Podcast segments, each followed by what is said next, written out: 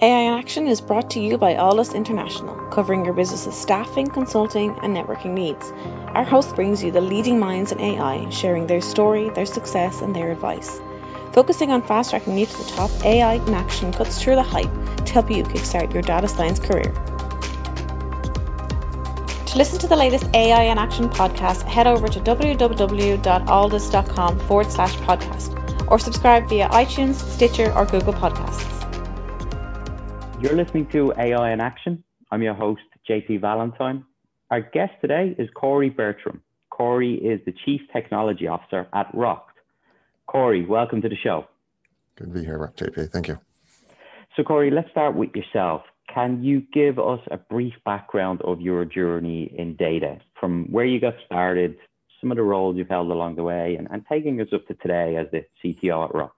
Uh, so I actually went to school and got my degree in computer science, but with a focus in computer security. And I ended up staying in the security space for quite some time, which is interesting looking back nowadays. It's quite a bit of data at the time compared to some of the things that we do now. But then went from there and jumped over into the private sector and did a lot of startups. Really got my my, my hands dirty and, and really understood how to build teams, how to build businesses, how to fail at building businesses, and then ultimately made the hop over to the West Coast and ended up at Netflix, where I ended up joining uh, the SRE team.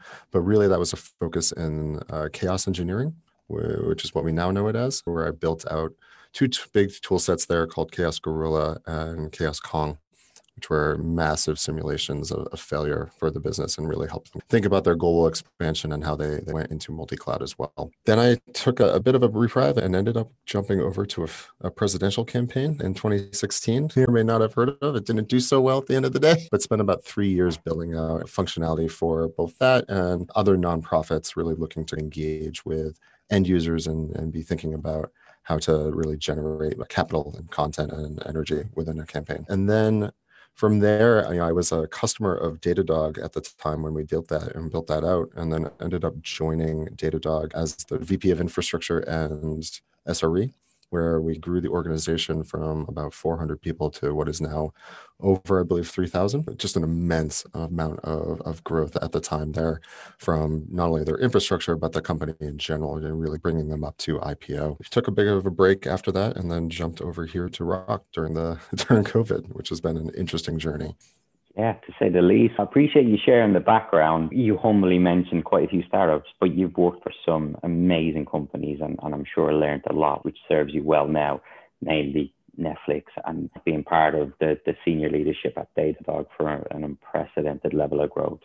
But you're now at Rokt as the CTO. So for people listening not familiar with Rokt, can you explain the, the business as a whole and then give us some insight into what led you to join Rokt and what your mission is as the CTO. When I look at what Rokt is, I think we connect customers with e-commerce providers and then interconnect e-commerce providers between each other really trying to unlock more potential in the transaction moment for the end user and, and really making that a, a, value add to all parties involved quite frankly. There's a, an immense amount of opportunity that we think in that transaction time that is really untapped by the end by both our partner sites and realistically we're trying to just create more opportunity to better serve the end user. So obviously with with the, the last two or three places you've been really premier, the exciting organizations. You've been drawn to Rokt based on the mission. Can you give us some insight into your your role as, as CTO? Obviously, it's, a step up to the sure. C-suite. You're responsible for all things tech. What does that look like, and what has the last year been like as you got to grips with managing various projects, various teams, dealing with the craziness of COVID. Totally. It is always interesting, one, joining a business in COVID and trying to learn the business, especially when our business is split between Sydney and New York. And so a lot of my engineering team is currently sitting in Sydney. And so trying to figure out how this thing gets put together on your own in New York City during the, the daylight hours and then spending their nights trying to interact with the team and get to know the people and the interactions there is always been a challenge. The thing that really drove me here, quite frankly, is being in e-commerce is such an interesting space, quite frankly, coming out of SaaS providers. There is a high level of resiliency and reliability and a level of standard we really have to hold ourselves to that needs to be above and beyond any of our partner sites. But realistically, you know, we can't be the ones going down. And that's something I really love. I love that challenge. On top of that, their scale is our scale. And so as they grow, we get to grow with them. And so we're seeing it just an immense amount of growth in terms of technology over the last year with the, the surge into retail buying that has happened during COVID. It's been really fun and exciting, but at the same time, it can be a little bit stressful. I would shy away from that. There are definitely times where you're biting your nails and going, wow, I hope this works. But realistically, the team here has built an incredible amount of technology, really bleeding edge foresight here in terms of how we scale, how we grow, just globally in general. And are some of the best infrastructure I've seen at any organization. And quite frankly, it shows in our resiliency. It's something that I, I've really come to appreciate. I sleep better now than I have in a lot of years. So I, I want to drill a little bit deeper then in, into the environment because you're speaking so highly of it and Rokt are growing at a rapid speed, which is very challenging in the current climate. Mm-hmm. So can you give us some insight into some of the, the projects that are driving this growth and then help us visualize what it's like to be a member of the team currently, specifically focusing on where you guys are utilizing data science, machine learning, data engineering? Uh, yeah. So listen, we, we are currently exploring, you know, we're using our Series D to really explore a lot of new product avenues. And at the heart of all of that is really our optimization engine. We have a decade you know of experience focused on optimization and personalization across you know billions of transactions over the last 10 years this is really rooted in our ability to combine data with our controls we determine in real time the optimal experience and action for every user and we have to do that within 100 milliseconds. There's a, an immense amount of technology that ends up going into something like that. Realistically, we're running and building dozens of models every single day. These things are constantly updating throughout the day. And that's really to help drive that both classification problems and regression problems that we see and we're trying to optimize for in the transaction moment. So we're using ML models at Rokt to help both drive selection and prediction in real time in less than about a 100 milliseconds is really our goal here. On the selection front, the goal here is to rank the available options fairly and, and to really drive the end user experience in a way that delivers the highest expected value outcome really what we focus on here is a quality score. It's an assessment of these experiences and action combinations. Quality score dictates which experience combination wins the selection process and the overall transaction flow, which is basically how the appearance of ads or offers or upsells and then how much they are potentially willing to pay if it is a third party offer. Our predicted engagement rate is calculated by our ML models. It's a uh, customer's likelihood of engaging with an offer uh, of that uh, customers' propensity to engage with is usually pretty dynamic and changes fairly often. And so we're constantly having to reevaluate this and think about the feature sets and the data that is inputted into these models. Speaking of the data, there's realistically, when we talk about feature sets, this is just a lot of inputs. You know, we are constantly looking at, we are a data company through and through. And we're constantly looking at how data can affect this optimization. Things like site placement, the design, the message, the creative, and even things like age, gender, and, and just a dozen other feature pieces, feature inputs really feed into this model. There's also contextual data, transaction details, that we use things like what is the person buying? What time of day is it? Where in the process are they? What is the cost of the cart?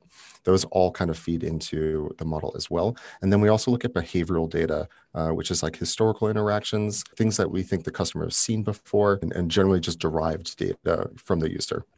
So you're talking about the bleeding edge of high frequency, low latency, vast yeah. sums of data. And you referenced there uh, previously, we're looking at a decade of, of historical data. So for engineers and scientists who want to work on, on super challenging and super interesting projects, you guys are quite the sandbox to play in. Could you give us some insight then into the, particularly in the last year that you've been there, the sustained growth, and as you've interviewed candidates and brought people into the team, what are you telling these people that gets them excited about the mission? Because there's a lot of competing sure. organizations right now, but you, with the growth that Rokt have experienced over the last year, clearly you've got a message that is resonating. So, what have you been saying to engineers that have made them join at such a sort of rate? One of the things that I, I, think is important to pick up on here is just the growth, right? There's very few organizations that you're going to find that you're going to get the exposure that we are able to provide in terms of where we're going, what we're doing, what we're building there's so many other startups out there who just don't end up with that exposure. I think the sheer amount of partnerships that we've been able to create as a business has enabled us to really get our hands very in the weeds and in dirty in, in just this massive amount of, of data to pick through and figure out what really is going to move the needle here, what is going to make a difference in the industry. There's at the same time, there's a real challenge here around growing a business globally. When you think about listen, we're in uh, multiple Amazon data centers. We are, you know, continuing to think about multi-cloud and expanding in that direction. How do you potentially think about customers at a global scale and, and keep those data pipelines flowing 24 7 in a resilient and reliable manner, also enabling velocity to continue to go a mile a minute in terms of just the development lifecycle. We want to empower developers here to try things, to experiment, to constantly be pushing the needle. And that's something that you can't really do if you don't have just world class engineering. And that's something that I think we, have really been able to capture over the last couple of years. And something that we're continuing to really double down on and think about how do we continue to raise the bar. Absolutely. Uh, and I think you've already given some insight into what your answer might be for my next question. But as you look ahead for the, the, the future potential for Rokt, particularly taking into account the growth that's happened today, what are you most excited about when you look ahead and, and into next year?